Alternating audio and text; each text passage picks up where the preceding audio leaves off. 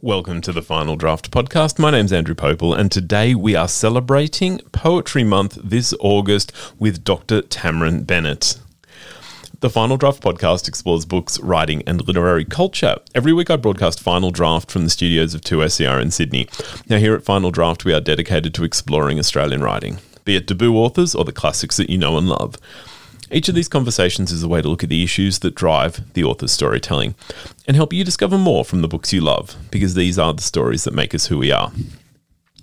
2SER broadcasts from the lands of the Gadigal people, and I'm recording on the lands of the Darug and Gundungurra people. I want to acknowledge the traditional owners of those lands and pay my respects to their ongoing connection to their lands. These are unceded lands, and treaty has never been made with Australia's First Nations. Red Room Poetry are the the premier uh, body representing, publishing, uh, just being there for poets in this country. And today I am joined by their artistic director, Dr. Tamryn Bennet. She will be talking to me about Poetry Month. It's a month every year, held every August, to celebrate Australian poetry, and it is a great way just to, to get involved, to create your own poetry, to be inspired.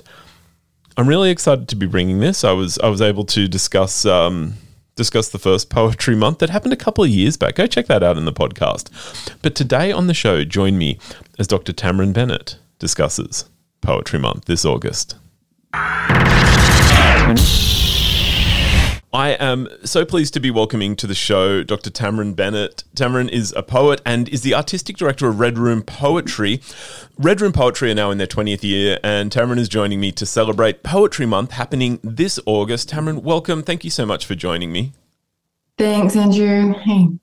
I've learned over many years inviting a poet on the show the best way to start any conversation. Would you like to share a poem with us to get us uh, in the in the mindset, in the mood for Poetry Month and what we're about to talk about? Sure, yeah, I'll, I'll read you one of mine. It's not as exciting as some of the cat poems or phone scan poems that we have to share throughout Poetry Month. Uh, but this one is uh, for the poet Jacqueline Suskin, who's going to be running some of our international workshops through Poetry Month. For Jacqueline, you find the broken quartz, a battery in a bed of mud, gift its veined wing for me to carry to the other side of sky riding beside the mad river, its ever shifting mouth, fireweed sparking edges, we sun bodies, spectres carved in black sand. Sharp tongue splits the earth, calling us inside. We take stones to the surface, recite our silent promises, shivering in serpentine water until blazing again. On the way home, a severed snake and a still bird, the buck and thimbleberries, foxtrotting gravel, the raven's smashed eye, a measure of the magic. This is how Earth works. Thank you so much. It's such a great way just to get, I think, anything started, but especially a conversation about poetry. And Poetry Month is now in its third year. I, I remember speaking to David and Anne Marie back in 2021 when we all joined in that first Poetry Month from lockdown. I mean, obviously, so much has changed. What does Poetry Month look like now in 2023? Poetry Month is a mix. It's carried a lot of those things uh, right through from its very uh, beginnings and its origins during lockdown. So we really found that a lot of people uh, wanted to continue participating in hybrid ways. So a lot of our showcases where we're running across the country, events in every state and territory, including a national gala on the 4th of August in Sydney. Um, we also have live stream options for people to join in. We've got a bunch of online workshops that are this year run by international poets, and they're all um, you know free to join or by donation. So there's heaps of ways that people can get involved at home still. We've got daily writing prompts that flow on from our 30 poets that we have coming out, uh, a new poem every day. And they've written a prompt for us so that we can each be inspired to write our own poems. There's prizes, there's book clubs. We've got poetry ambassadors like L-FRESH, uh, and they're all sharing their work throughout Poetry Month. Uh, heaps of it is online and there's lots of live events in every state and territory uh, community calendar. We've got projections of poems happening in the city as well. So yeah there's no shortage of ways you can join in in poetry month. I think we'll mention this a couple of times, Tamryn, but I'm just going to let people know redroompoetry.org is the place to go to check out all of these incredible events, find out a little bit more in detail. It feels like poetry has been having its moment the last few years. I mean, not that, you know, not that poetry hasn't had its moment many times over the generations, but we need to look no further than Evelyn, Araluen's Drop Bear, Sarah Holland Batt's The Jaguar winning the last two Stella Prizes to, to see poetry is on people's minds. It is part of the way we are thinking. How do you feel about poetry in the public consciousness right now? Yeah, like you said, it's definitely having its moment. I think it's one of our oldest art forms and a thread that runs right through so many other art forms. The best lines of our favorite novels, screenplays, um, Netflix series, they're, they're really poetic. So um, it's always there. And I also think the malleability, the portability of poetry, and we only need an imagination for it um, to work. So on Instagram as well, I think, you know, Rupi Kaur, a lot of those international poets. We've worked with Courtney Peppernell.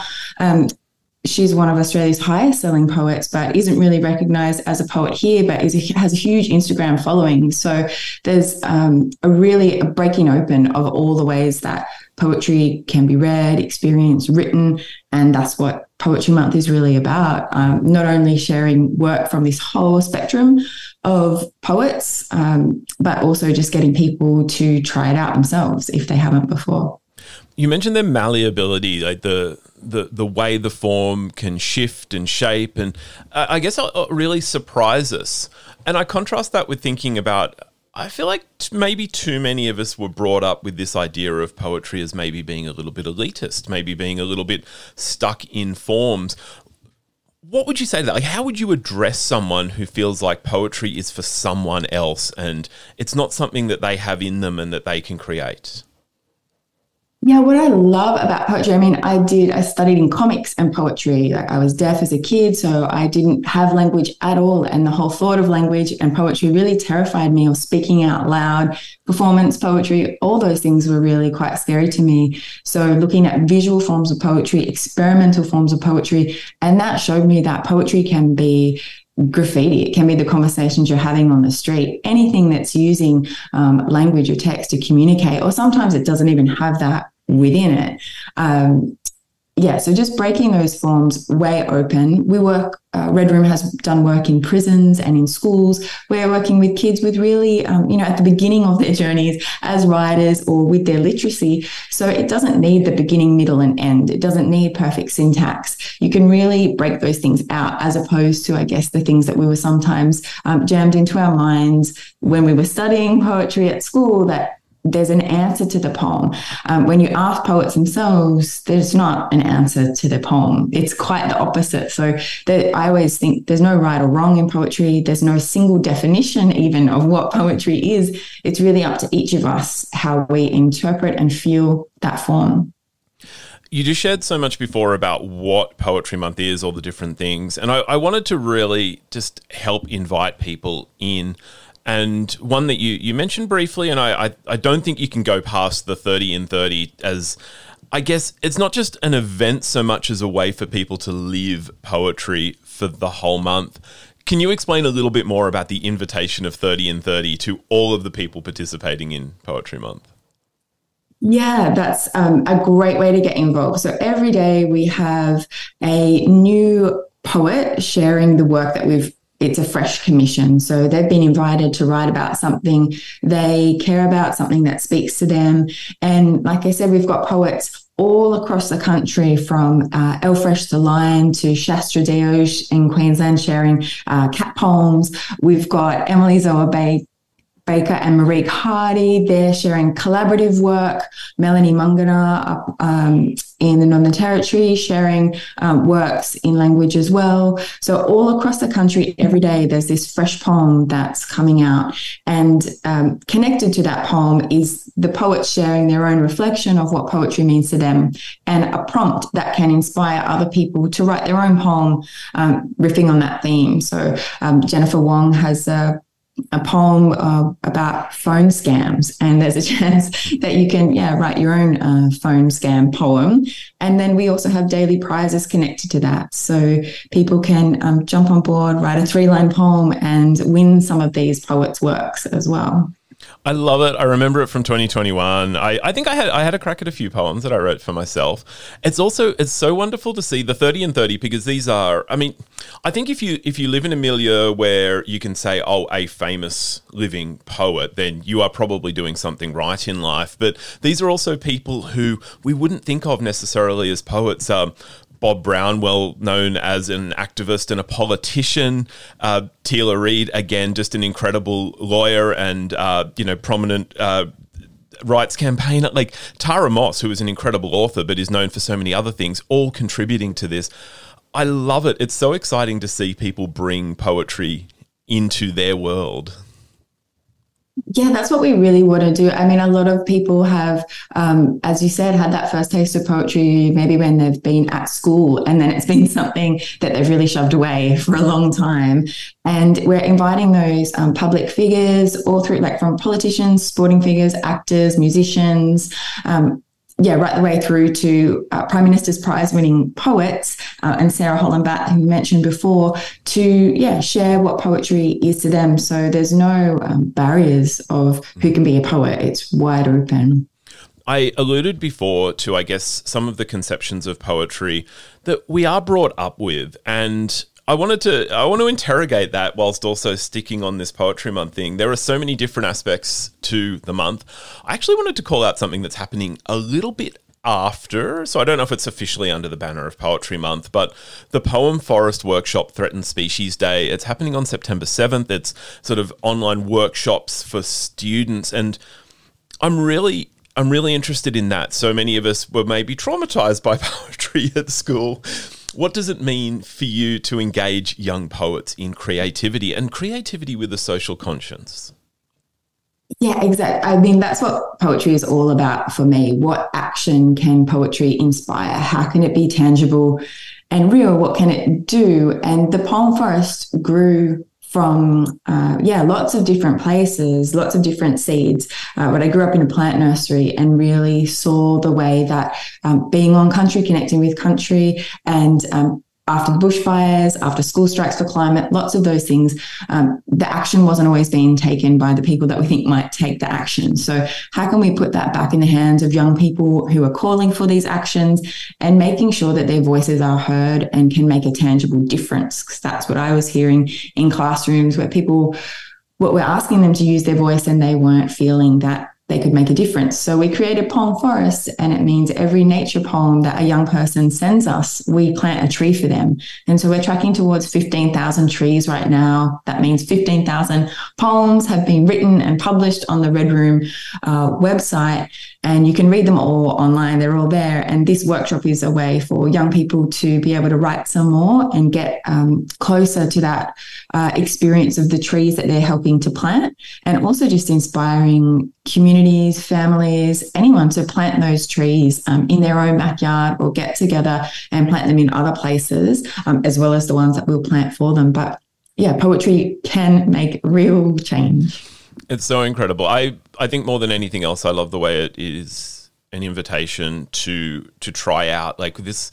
We all have a voice. I, there's no doubting that, but to try out what your voice sounds like and not just parroting ways of thinking and speaking to try out your own voice. And I, I really love that. So, um, yeah, I think that's kind of wonderful. That's why I wanted to call it out as a way, and also a way of making Poetry Month extend into the rest of the year.